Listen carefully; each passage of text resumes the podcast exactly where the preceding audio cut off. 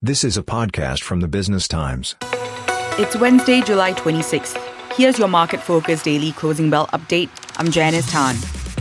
Singapore shares opened muted again, following strong overnight gains in global markets. The US Federal Reserve is expected to raise interest rates to the 5.25 to 5.5% range. It's the highest level in 22 years and an 11th increase since early 2022.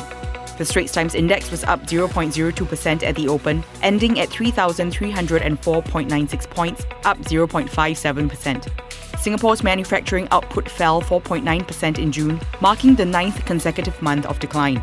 The three local banks are among today's top five gainers. DBS up 1.25% to $33.16. UOB rose 0.81% to 28.69 and Jardine Matheson Holdings climbed 0.39% to 49.40.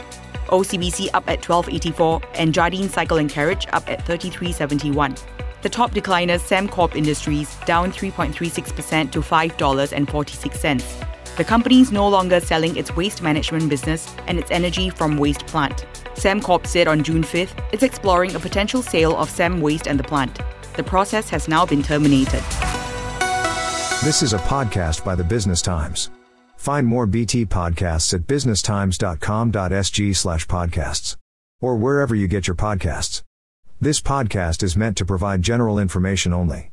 SPH Media accepts no liability for loss arising from any reliance on the podcast or use of third parties' products and services. Please consult professional advisors for independent advice.